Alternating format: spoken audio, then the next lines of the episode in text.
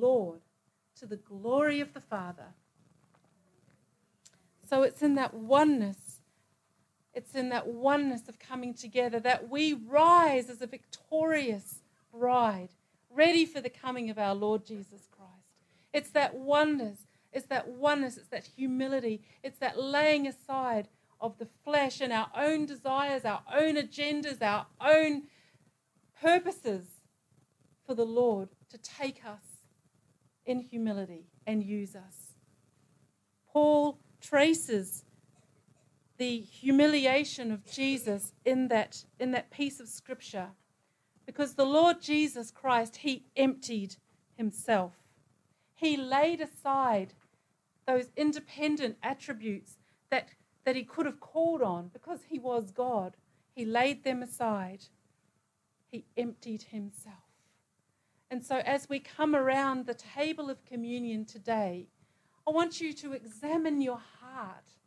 And do you need to empty yourself today? Is there anything that you are carrying that you needn't? Because Jesus has paid the price for the weight of sin, for all of our burdens, for our suffering, for our physical pain, our emotional pain. He has paid the price already. And so, as we come into this, this moment empty, we can expect that this is where the Lord Jesus will do something for us. Because Christ not only emptied himself, but he became a human. He was willing to take on the skin of man. He was willing to put himself in the body of, of a flesh, of a fleshly being wasn't he? And here we are in our humanity, in our flesh, in our weakness, but we come before the Lord God Almighty this morning. And the Lord Jesus, he took his body and he laid it out as an offering. He became a servant for his fellow man. And so that is what we must do too. We must lay ourselves down and become a servant for fellow man so that the world may see the Lord Jesus in us. By the way we love, by the way we serve, by the way we share and give hope to humanity. And even though there is so much darkness and despair that surrounds us in these days, we know that the battle is not over. We are in the battle right now. Come on, let's rise up. Let's rise up. Let's come together the fivefold ministry, the gifts of the Spirit, and let's just see what our Lord will do. Because the Lord Jesus, He took His, his body, the physical body, to the cross and was willingly crucified for us. What grace! What grace He demonstrated in that. From glory, the King of glory, the King of glory, He humbled Himself to a place of shame he came from heaven, from heaven to earth to live amongst us. He, he was the master of the universe and he became a servant. And he was willing to pay that price of death, from life to death, all for us, so that we could be redeemed and come into a rightful relationship with the Lord God Almighty El Shaddai, our Creator. Hallelujah. And so, church, that is why we come together this morning in remembrance over the emblems that the Lord Jesus gave to us. He said, Whenever you come together, take it and eat it in remembrance of me. So let's examine our hearts and let's remember the Lord Jesus Christ for just a moment.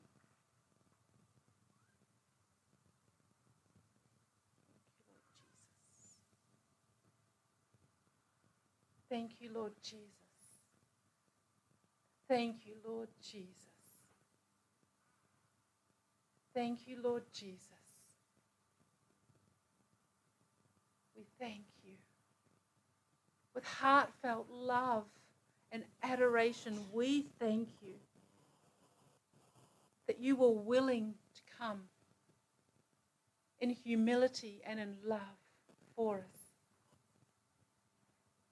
So we take of your body, the bread which represents your body this morning.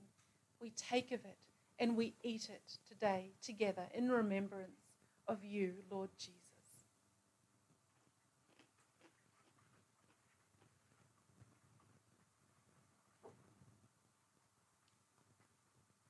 And we thank you, Lord Jesus, for the blood. And you've given us this cup to drink in remembrance of you as well. And we thank you that in the cup, in the blood, there is resurrection, there is life, there is power, there is fullness for us here and for all eternity. We thank you that this cup makes us clean, it cleanses us from iniquity and sin. Hallelujah.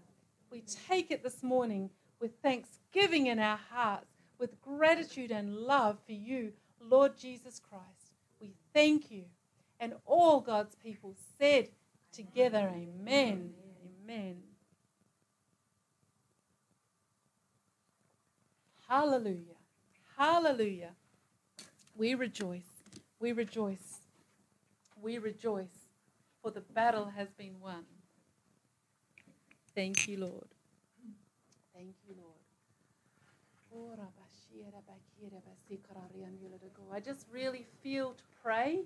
This isn't part of our program, but let's just pray and intercede for a moment.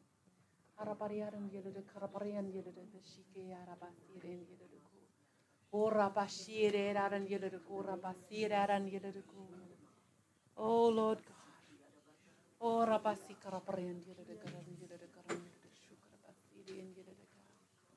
Great are you, Lord. Great are you, Lord, mighty in power. We come as your bride. We come as your people this morning with a hunger and a thirst to see the manifestation of your glory in this place. Oh God, we know that you are with us and that your angels are all around us and about us. Oh God, I pray for these people this morning that their spiritual eyes be opened to see the host of angels, to see in the, in the spirit the things that you have to reveal to us in this day, in this moment.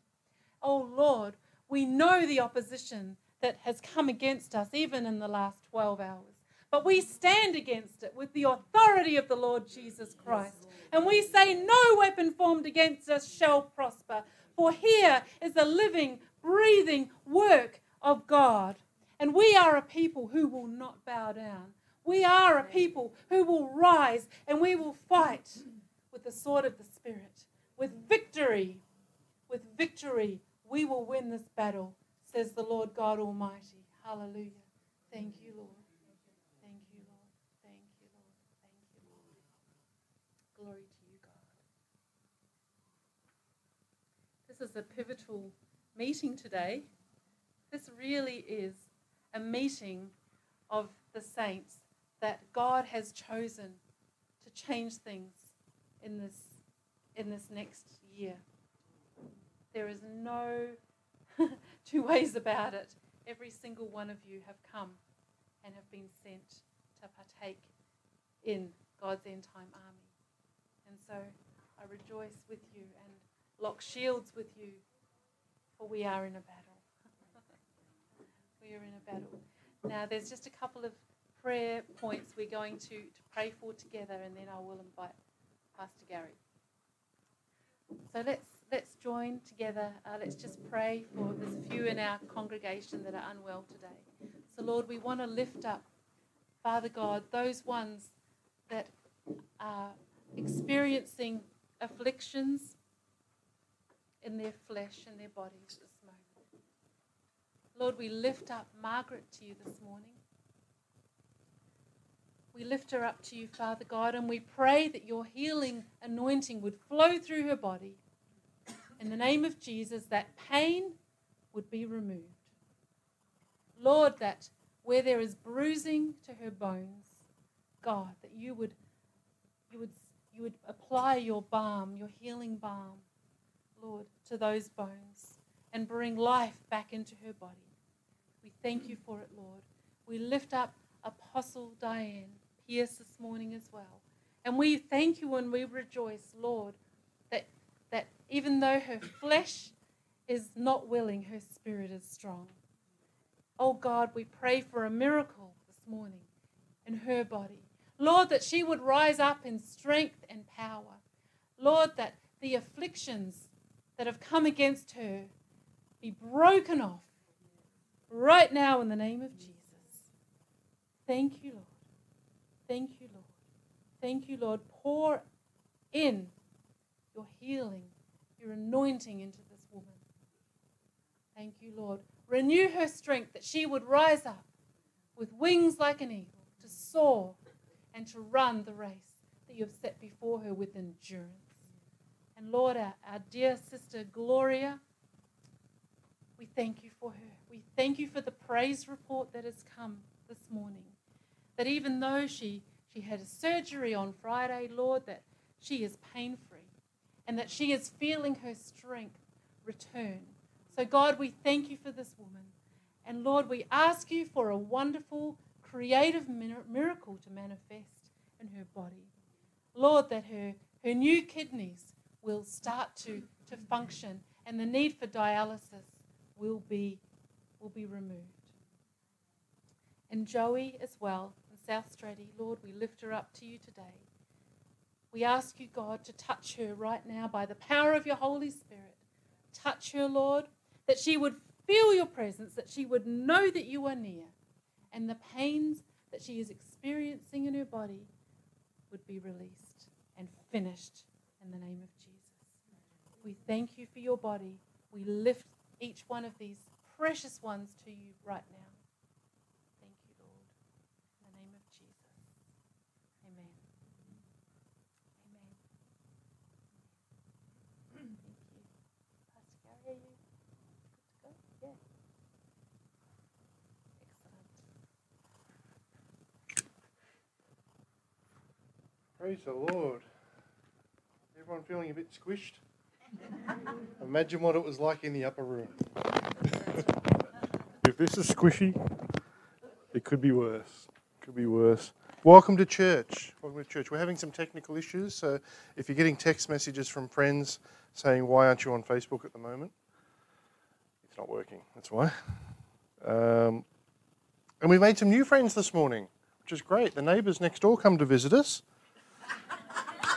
if anyone wasn't aware. They were very happy with the worship music.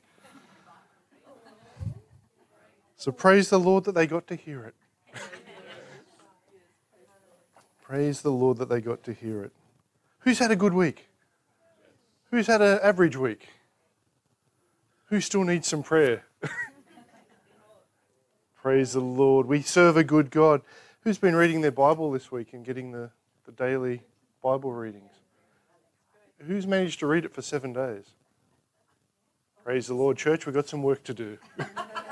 we have some work to do. Awesome. Let's pray the Lord's Prayer before we go any further. You may need your Bibles today because the TV is outside. We pray this every time we meet because the disciples said to Jesus, Teach us how to pray. And this was his response. They didn't say, teach us how to prophesy or teach us how to heal people or, or any of that. They said, teach us how to pray. And his response was, say this Our Father in heaven, hallowed be your name. Your kingdom come, your will be done on earth as it is in heaven. Give us this day our daily bread and forgive us our debts as we forgive our debtors. And do not lead us into temptation, but deliver us from the evil one. For yours is the kingdom and the power and the glory forever. Amen. Amen. Now, that prayer covers everything we need. Absolutely everything. Just if someone just let Pastor Emil know we actually don't need it, it'll be okay.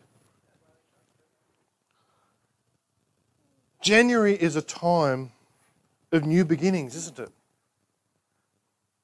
And an appropriate response should be one of celebration and praise for life with all its opportunities. Now, I'm guilty of not doing that. I was not celebrating at 5 o'clock last night when we found out we couldn't use our hall again. But I'm celebrating this morning that we're all here worshipping our Lord. Makes you wonder how much we do need a, a building of our own. And I believe we do. But we're probably coming to a time when churches are going to have to meet outside because that's all we're going to get. Have a look what's happening overseas. There's another lockdown coming. I will assure you of it. It's coming. Government's already talking about it. And then churches can't use their buildings and they're going to be closed again. But praise the Lord, we will still meet. We missed one meeting last time. We will miss none this time. So, the theme for our January messages is exactly that celebrating the life that Christ makes possible. And today we're going to talk about supernatural living and celebrating supernatural living. Is that not a good thing? Who wants to live supernaturally? Awesome, half of us. It's great. Who wants to celebrate living supernaturally? Awesome, fantastic. You know Pastor Amel, could I get you to pray for our offering before we go any further? Is that okay? We don't. Uh, we we we don't pray for our offering enough. We don't pray for each other enough. So we, we have a giving box at the back. It may be a little bit hard to get to today, but that's okay. You can fight your way to it if you need to. But we'll get Pastor Amel to, to pray for offering. We actually have some giving cards as well. So we're changing things around a little bit. There's a little code on there which will take you straight to our website if you need to. Um, or you can tap and go. It's the easy way to sow. We have EFTPOS as well. So, Pastor Amel, would you like to, to pray? You can. You can.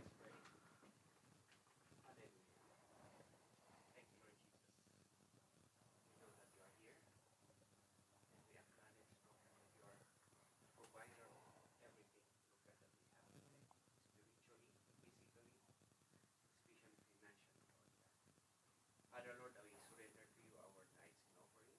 As we give it, Lord Father, use it, Lord God, for your glory, for the expansion of your kingdom. Pray, Father, each one, Lord God, that you would bless and multiply, Lord God, Lord, our source, Lord, financially, Mm. Lord God, physically, Lord Jesus. We pray that you will supply everything that we need, Lord God, that we will be able, Lord God, to reach out, we will be able, Lord God, to testify, we will be able, Lord God, to show that you are a God who blesses his children. Thank you, Father. Glory, give you honor.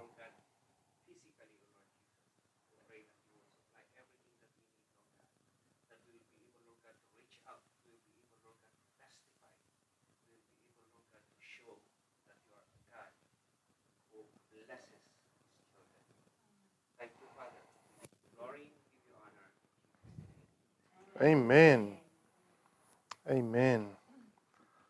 So, those that are watching online, if you've been able to get on, the details will be on the bottom of the screen. You know, giving is actually one of the commandments. And those who want to believe that the tithe doesn't exist anymore, that's great. We can be New Testament. You can give everything if you like, that's okay. But we need to start giving. We need to start being a church that is obedient to the Lord. We need to start observing the Shabbat, whatever day you choose that to be. We need to start observing what the Lord put in place. The New Testament still exists.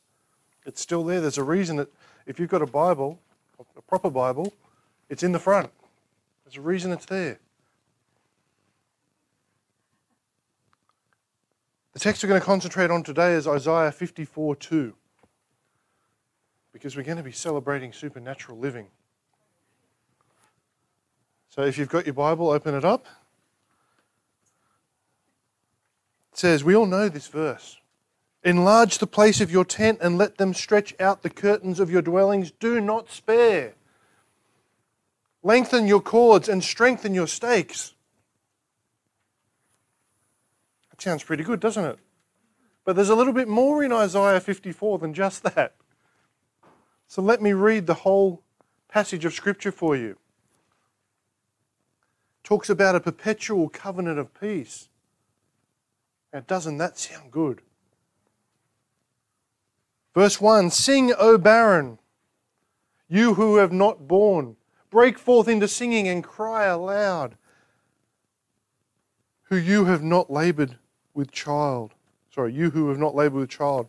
For more are the children of the desolate than the children of the married women, says the Lord. Verse 2 Enlarge the place of your tent, let them stretch out the curtains of your dwellings. Do not spare, lengthen your cords and strengthen your stakes.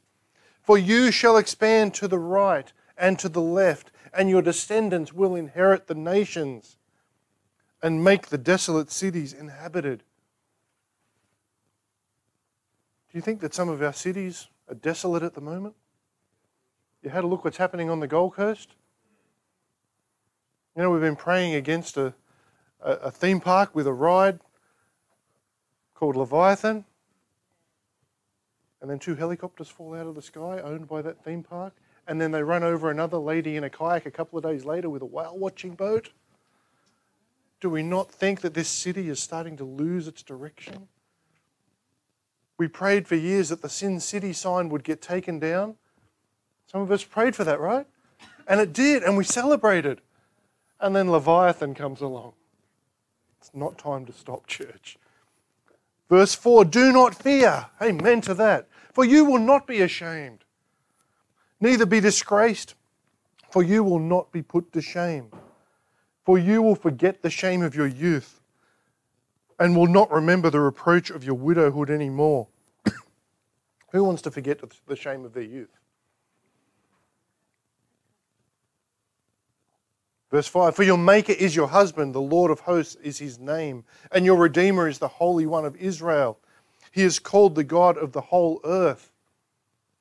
You know if you mention Israel in a lot of churches, you probably won't ever get asked to come back again? It's true. It's true. The church has lost its roots. For the Lord has called you like a woman forsaken and grieved in spirit, like a youthful wife, when you were refused, says your God. For a mere moment I have forsaken you, but with great mercies I will gather you. Ever felt that the Lord has forsaken you just for a moment? Verse 8, but with a little wrath I hid my face from you for a moment. But with everlasting kindness I will have mercy on you. Thank you, Lord, for that. Says the Lord your Redeemer. For this is like the waters of Noah to me.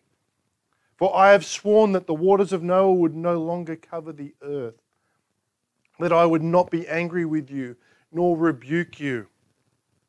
The Lord's not angry with you, church. He may not be impressed with some of the things you do, but He's not angry with you. For the mountains shall depart and the hills be removed.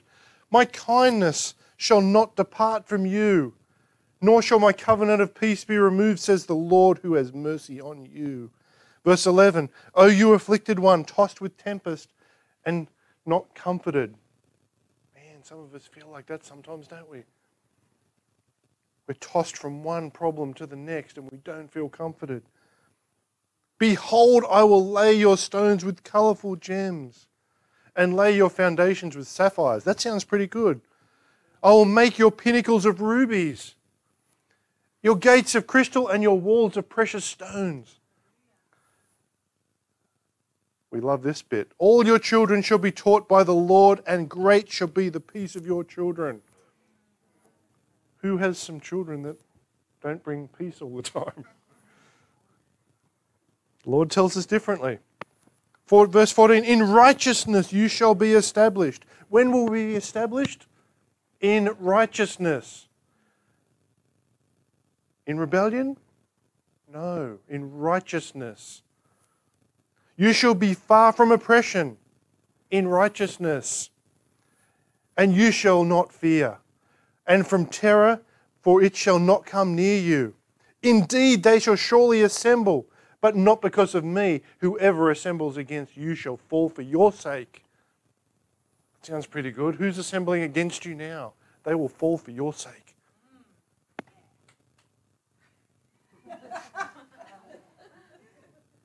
You can tell who the pastors are in the house, right? As a, I read a thing this morning, and it's absolutely true. Between five and six thousand pastors leave the ministry every year. That's more than what come into it. There's a reason for that. Because everything is assembling against them, and often they're on their own to try and battle it. They had the Lord, but you know, they look around and go, Oh, the church is with me. Oh my goodness, where's the church gone?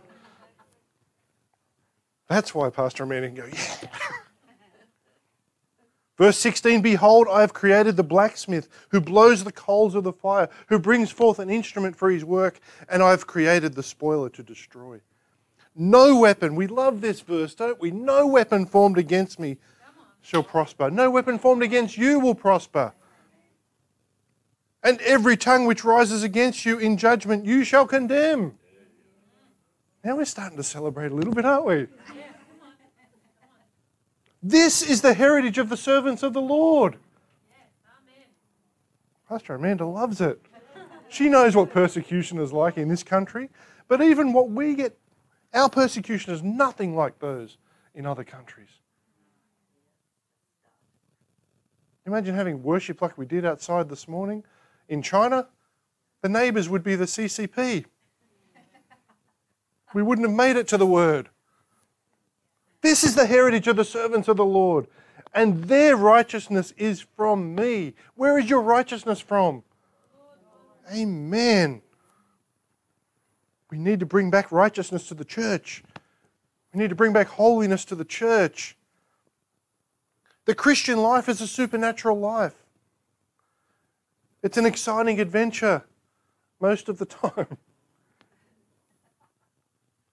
And it begins with a life changing spiritual birth. It begins with faith and continues as a work of faith. We don't just get saved and that's it. If that's your experience, we will pray for you. We need to get off our salvation experience. If you want to be in a church that will let you sit on your salvation experience, come and see me. I'll introduce you to some pastors of those churches. We are not a seeker sensitive church. Praise the Lord for that. We're raising an end time army. We're getting ready for a battle. I love it, Carolyn. I love it. It's true, though. So many churches sit on that salvation experience. I'm saved now, I can do whatever I want. God loves me.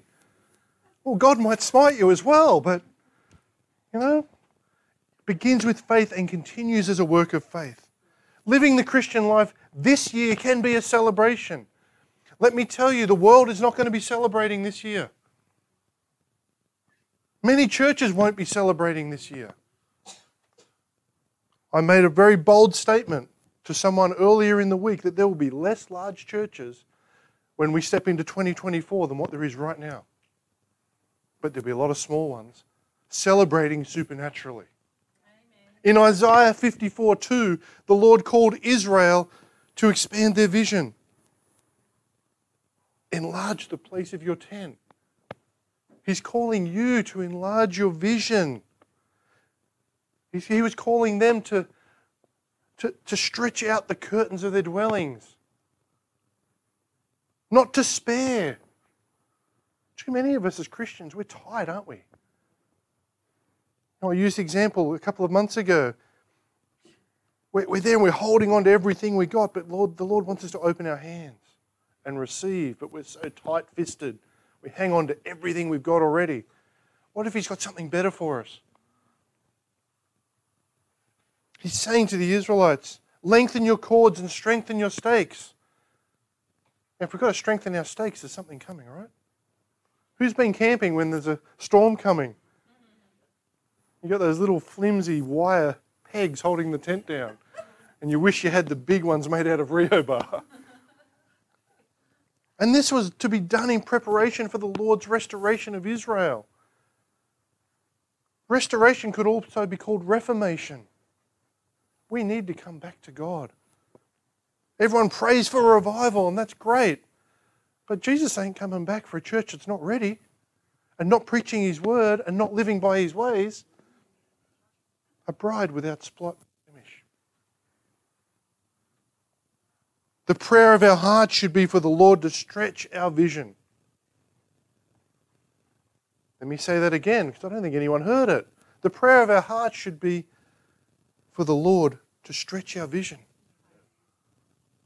If you think I am happy as a church in this building, you are sorely mistaken.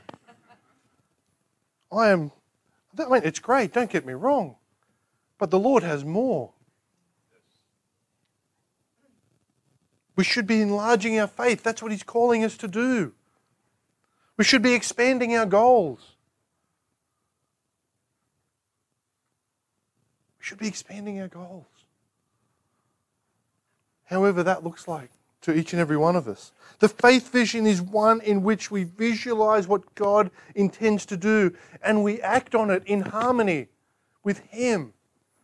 If God's told you to do something, do it. If God's given you a vision, don't try and palm it off to other people. He's given you the vision to do something with it. Christianity involves work. You agree with that, Pastor Amanda? It's not just a holiday camp. Right? It's not a cruise ship. It's a battleship. We've all heard that.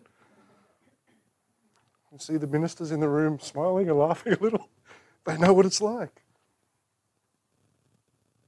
Glennis has been through it. You're going through it all the time, aren't you?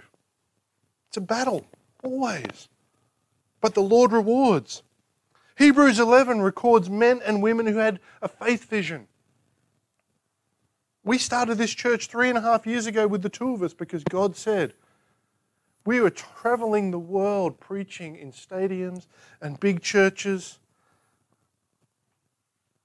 And the Lord said, Go back to the Gold Coast and plant a church. It's like, Really, Lord? Can we just help someone else do it? He's like, No, it's your vision. It involves work. And this year, He lets us start traveling again. Praise the Lord for that. These people saw by faith and they obeyed God's call. Can you imagine being one of the first disciples? Someone called us a bad name. They're getting sawn in half. They're getting crucified. They're getting beaten and locked up monthly. If we are to experience the adventure of believing God, we must do four things. I'm going to go through them today. The first one is to learn to think supernaturally. Isaiah 55 9 says, For as the heavens are higher than the earth, so are my ways higher than yours, and my thoughts are higher than your thoughts. God knows better than you, trust me. Whatever you think God wants, you're probably wrong. Ask Him what He wants. Everyone still with me? I haven't offended anyone yet? We're only on our first point, so give me time. We must strive to have the mind of Christ. He's not bipolar, I can assure you of that. He doesn't change his mind. We can control our thoughts as an act of the will, can't we? How we respond is up to us, but it's tricky. Ask the lady that come and complained when she's standing at the door like this to me. Ask how, tricky it was for me to respond. So, how can we change our thoughts? First thing is we can saturate our minds with the Word of God. That's why we're sending out the Bible reading every day. So by the end of the year, we've read the Bible in a year. And then we can follow the words of Colossians 3 1 and 2. If you were raised with Christ, seek those things which are above, where Christ is. Sitting at the right hand of God, set your mind on the things above, not on the things of the earth. I know there's some people going through stuff at the moment. But let me tell you, you're looking at the wrong thing. You're supposed to be looking up at Him, not back at your past. Your past is done. If you've got a past like me, praise the Lord, it's done. Stop looking at it. Start looking forward and looking up. Think worthy thoughts. Think faith filled thoughts and thoughts of praise and worship and thanksgiving. Too often we can complain, can't we? When we should be giving thanks. Finally, think about the attributes of God. Think of His goodness. This is how we're going to change our minds. Think of His goodness. Think of His greatness. Think of His generosity. Think of His glory. You know, it was never about you. It was certainly never about your emotions. God's not going to use your emotions. at all. So you can get upset, you can yell and scream and kick and bite and scratch, whatever you want to do. God's not going to use any of that. We've got to start thinking supernaturally. At our prayer meeting on Saturday morning, and it's become so regular now that most of us don't even see it. We're praying, the Holy Spirit comes, and waves start washing into the beach where we meet. There's no boats going past. We're in the Broadwater. There shouldn't be any waves. And it's just that section where we are. That's supernatural. You've got to start thinking about who you are uh, spiritually. You're no longer a servant, but you're a son or daughter of God. You don't serve the world, you don't serve the devil. You're a son or a daughter of the Most High. You're no longer lost, you've been found. And no one's excited about that? really? You're no longer an alien, but a citizen of the kingdom. You know, preaching this today, I could get locked up in Queensland if someone dobs me in and says, well, he said he's no longer a citizen of Queensland because he doesn't really agree with what the government says. We now have rules in Queensland where I can get locked up every Sunday. Awesome. Get your bail money ready. Get your bail money ready. But at least if they take me to Southport, it's close to home. Think of your spiritual heritage, the hope of your calling. You all have a call. Does everyone understand that? We're all called. It's not just the pastor's job to do everything. We all have a call. Think of the riches of Christ's glorious heritage. But to do that, you need to think of Israel as well. Think of the abundant greatness of his power for believers. For believers, not for everybody, for believers. We've got to think like children of the king. Look at William and Harry at the moment. One of them is thinking like a child of the king. The other is thinking like a spoilt little brat. Actually, that might get me locked up as well, mightn't it? but it's true, isn't it? We've got to start thinking like children of the king. When we begin to think these thoughts, we stretch our vision. Knowing God for who He is will change our lives. If you think getting saved was awesome, start to get to know God and see how much better life is going to be knowing God for who He is will change our lives. Second point. Everyone still with me? Happy days. Learn to plan supernaturally. Many of us don't like planning, do we? I, I do as well. I, I've always got to have a plan. That's why when I find out at five o'clock on Saturday night that we can't use the hall, I get a little bit frustrated. Pastor Amanda has to come along and try and settle down, settle down. But we're going to start planning supernaturally. We've got to learn how to do it.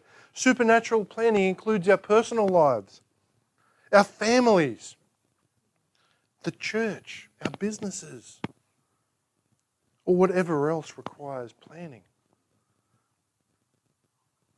If we fail to plan, we plan to fail. Many of you would have heard that saying before. There's nothing wrong with planning. Nothing wrong with it. Might not always work out, but there's nothing wrong with planning. Proverbs 16:9 says a man's heart plans his ways, but the Lord directs his steps. We can plan all we want, and God will come along and say, "Okay, let's go." God himself is a planner. Do you think he just woke up one day and said, "Let there be light"? That's a plan in itself. He has a well thought out plan for the world from the first day to the last. He knows the number of hairs on your head. Psalm 139:16 says, well, indicates divinely detailed planning for our lives. It says, Your eyes saw my substance yet, sorry, being yet unformed. And in your book all were written, the days fashioned for me when as yet there were none of them. Your days were fashioned for you before you even existed. There is no mistake that everyone in this room today is in this room. Let God reveal his vision to you. Do we ever ask God what he wants? Or do we just pray, Lord, give me this, I want that? New car would be awesome. Uh, whatever it might be, new job. Or do we say, Lord, what do you want? Because we were only created for one thing, and that's to serve him. He's not here to serve us. That's taught in some churches. Just ask him and he'll give it to you. Well, it doesn't really work like that. Blab it and grab it. Doesn't work. Let God reveal his vision to you. And this becomes the basis of our faith, doesn't it? When we set our goals so they become his goals for us. That's faith. We set our goals so his plan, his goals become ours. Prepare for the fulfillment of his goals. Who is ready? when we walk in here one day and there's 500 people and we've got 300 chairs. Who's ready for that? That's the fulfillment of his goals. We've got to prepare for the fulfillment of his goals. What are you going to do when he says, Gordy, you're moving to Israel? What are you going to do if he says that? Absolutely. What are you going to do if he says, you're, moving to Iran. We've got to prepare for the fulfillment of his goals. If that's what he's got for us, I'm not saying he's going to do that. If anywhere, I'd pray the Bahamas or something like that for you. Our faith will be tested, though, won't it? But God is faithful when we trust and obey Him. If your faith is being tested, and I know for some people sitting here today it is, let me read that second part of that for you. God is faithful when you trust Him and obey Him. You're not going to force Him to do anything. He will confirm His direction for us and He will assure us through prayer of His will. Many of you would have heard when someone comes up with an illness and an illness where they're probably going to pass away soon, and people are praying, but we just believe they're going to be they're going to be healed. I only ever pray God's will. Because I'm not going to give someone that false hope just because they believe they're going to live. I, I, I want them to live, but if that's not God's will, why would we pray against God? I know that's a little bit unpalatable some people, for some people, but that's how it is.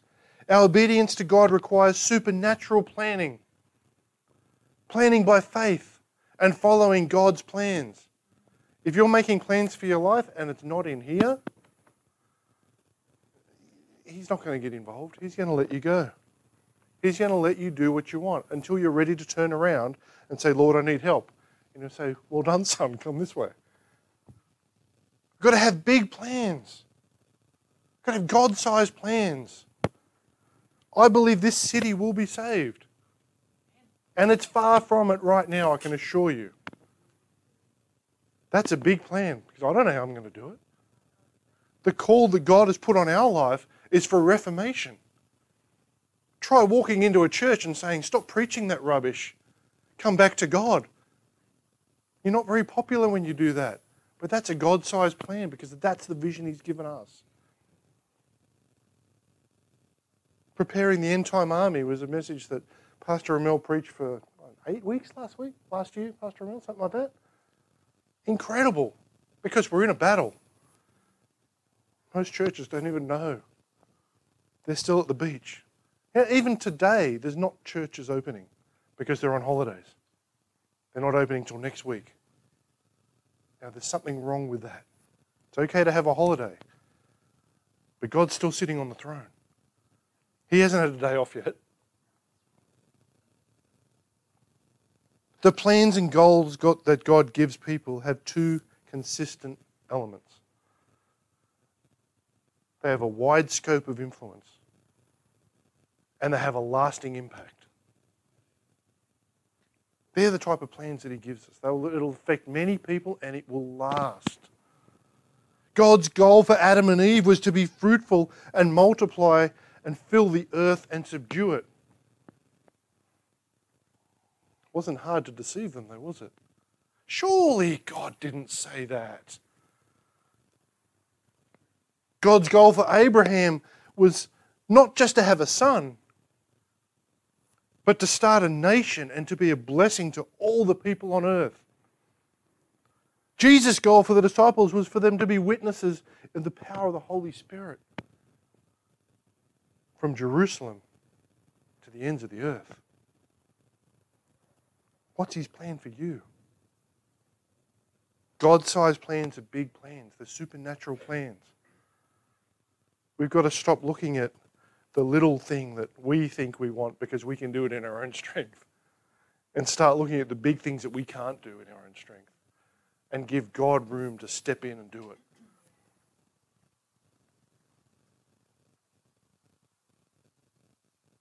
If our plans are so small that we can fulfill them ourselves, they're not God sized. And God will not bless them.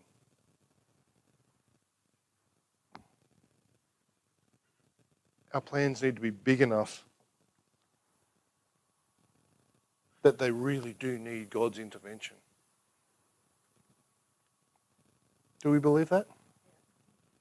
If we've got a plan and it's so big that we can't do it and we know it's from God, He will step in. He will make it happen.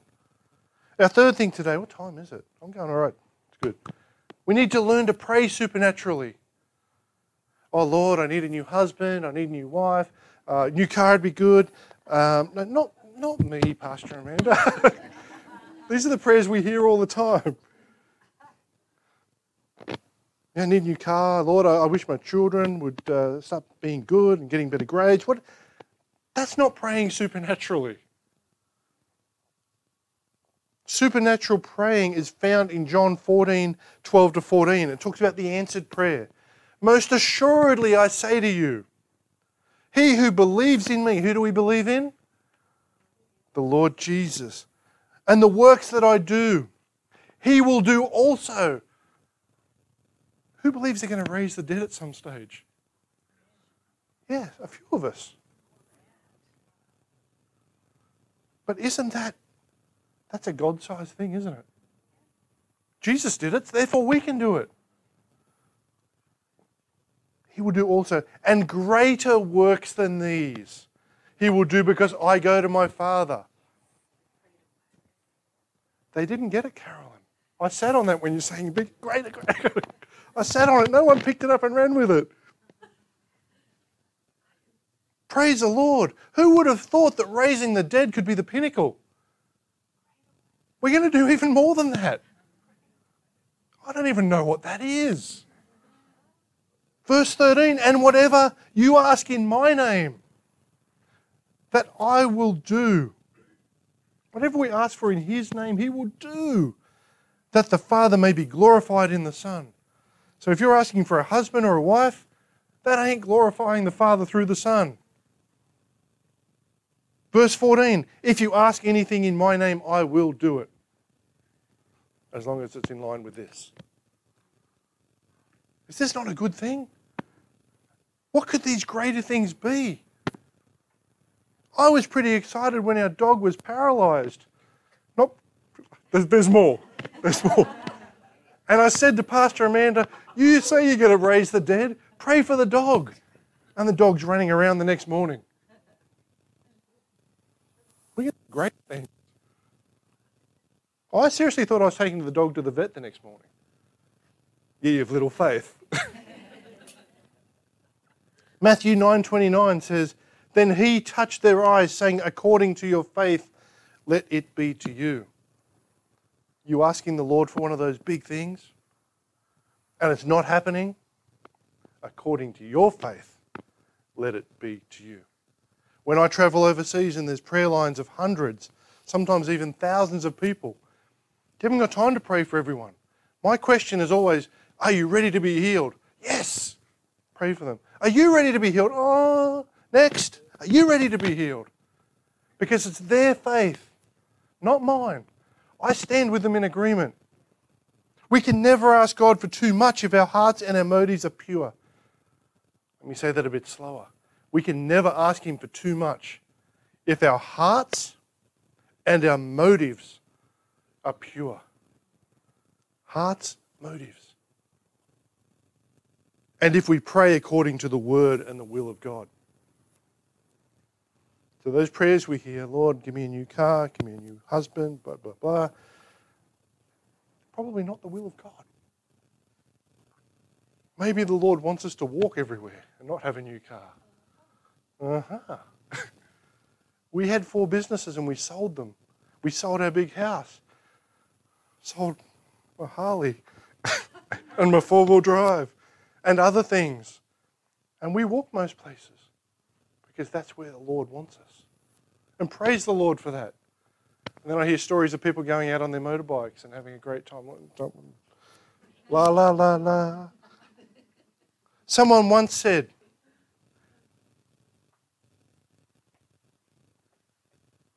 whatever we vividly envision and we ardently desire and we sincerely believe and we enthusiastically act upon it. There's a progress here, right? We're moving somewhere.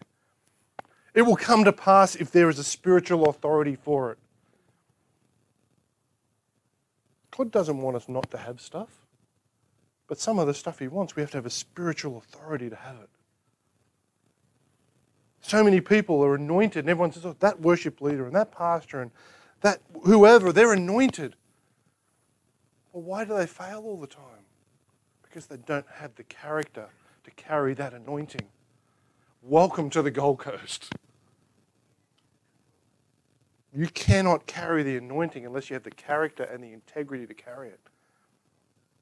We've all heard testimonies of Christian organizations that are praying for the Lord's miraculous provision for a certain amount of money. And, you know, we're going to be one of these because I'm praying for a new building that's ours and we can use seven days a week. And within a few days, someone announces that they're giving that ministry a million dollars and sometimes even more. If you know any of the American ministers and a lot of the Asian ministers, you hear these stories all the time. We're believing for a new building and someone built us a four story building in Manila. These are the stories we hear. This is unquestionably supernatural provision. If you're in lack, ask the Lord why. Ask Him to provide it. I've not worked more than one day a week other than church, which is like eight days a week work. In two years now, Amanda, we have no lack because the Lord just provides. It's not easy to do. When you say, Lord, here's our nice businesses, take them and do as you please. Now you need to look after us, Lord. That is supernatural provision. We can all have that. Some of us are experiencing it. Some are experiencing it just a little, but there's so much more. Does the word not say, I will open the floodgates? Who wants those floodgates to open? The fourth thing today is learn to claim supernatural resources. We are not ordinary people. We're not. I had a word with someone through the week, and they're telling me that, well, this person's at this church, and they're in another state, so it's okay, and that one there, and, and, and actually, there was someone here. There was two conversations like this this week, and this person says they're Christian. I said, we are not the same.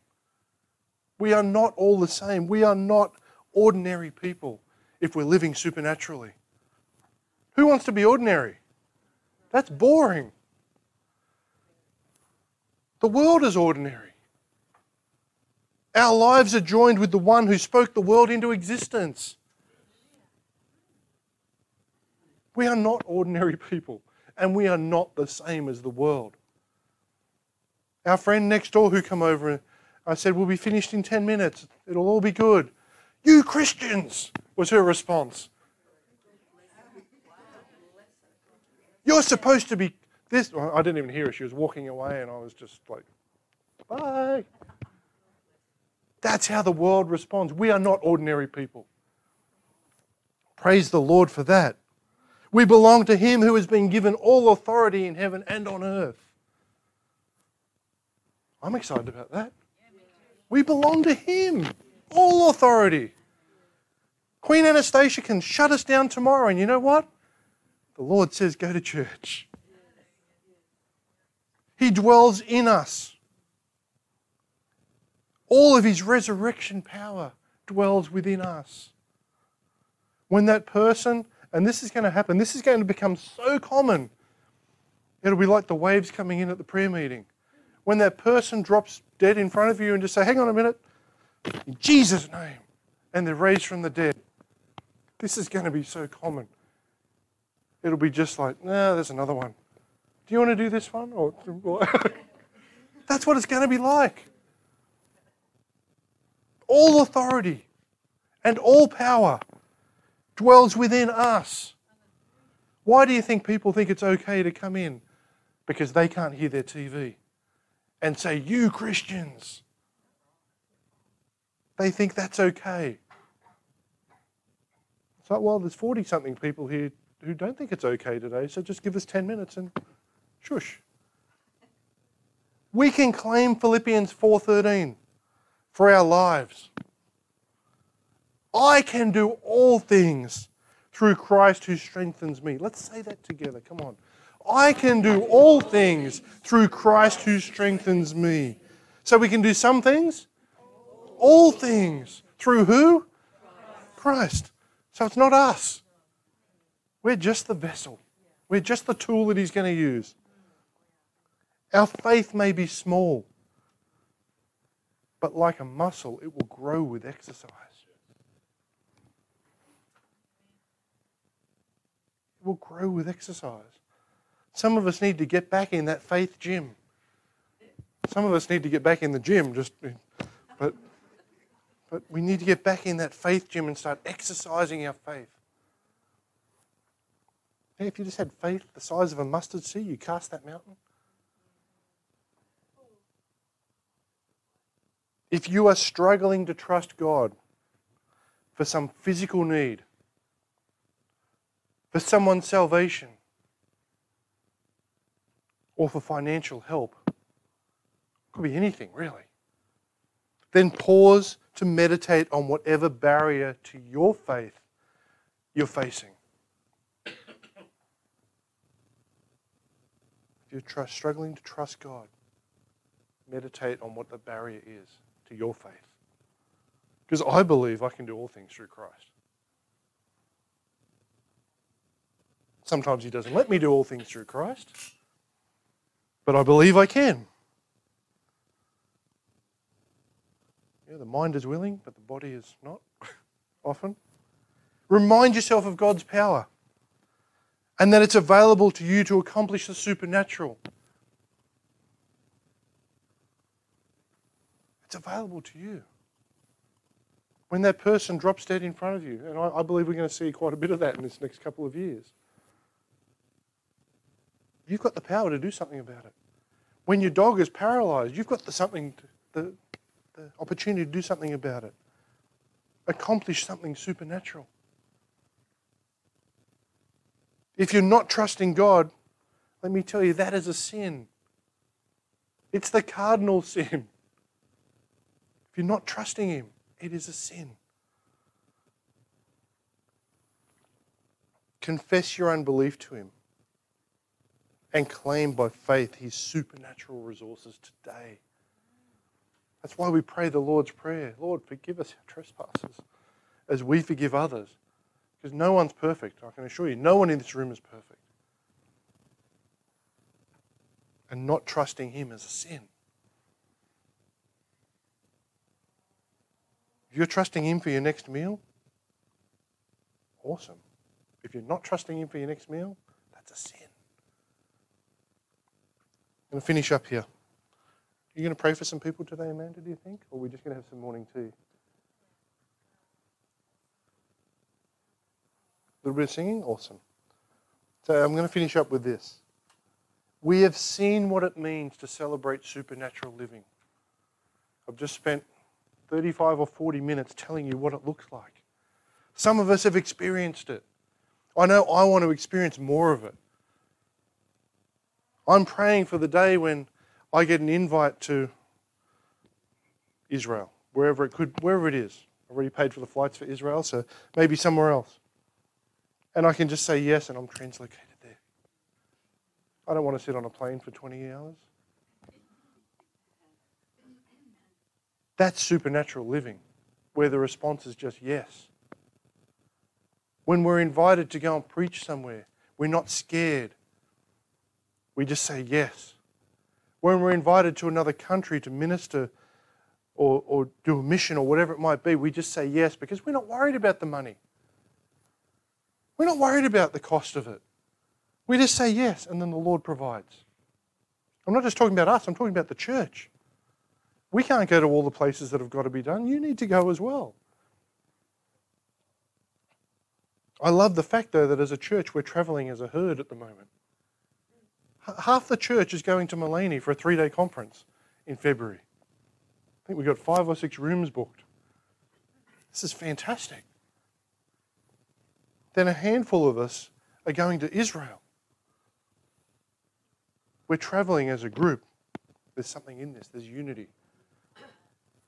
This is God's will for our lives and for the church that we start living supernaturally. Who wants to be part of that church when people come in in wheelchairs? And we've seen this, as some of you have before. Someone comes in in a wheelchair, and after the service is finished, the wheelchair is still there, but the person's gone. Or a church where there's rooms full of crutches because the people have just walked out. That's supernatural living, where you just have an expectation that the Lord is going to move. And that's the type of church I want to be part of. But it involves all of us. We've all got to have that faith. We've all got to have that will to live supernaturally. Because my faith can't carry you all. Some days my faith has trouble carrying me. And that's okay. But we've all got to start living supernaturally. We've all got to have that faith. When your brother or sister is down, pick them up and drag them if you need to. Get them to the end of the race.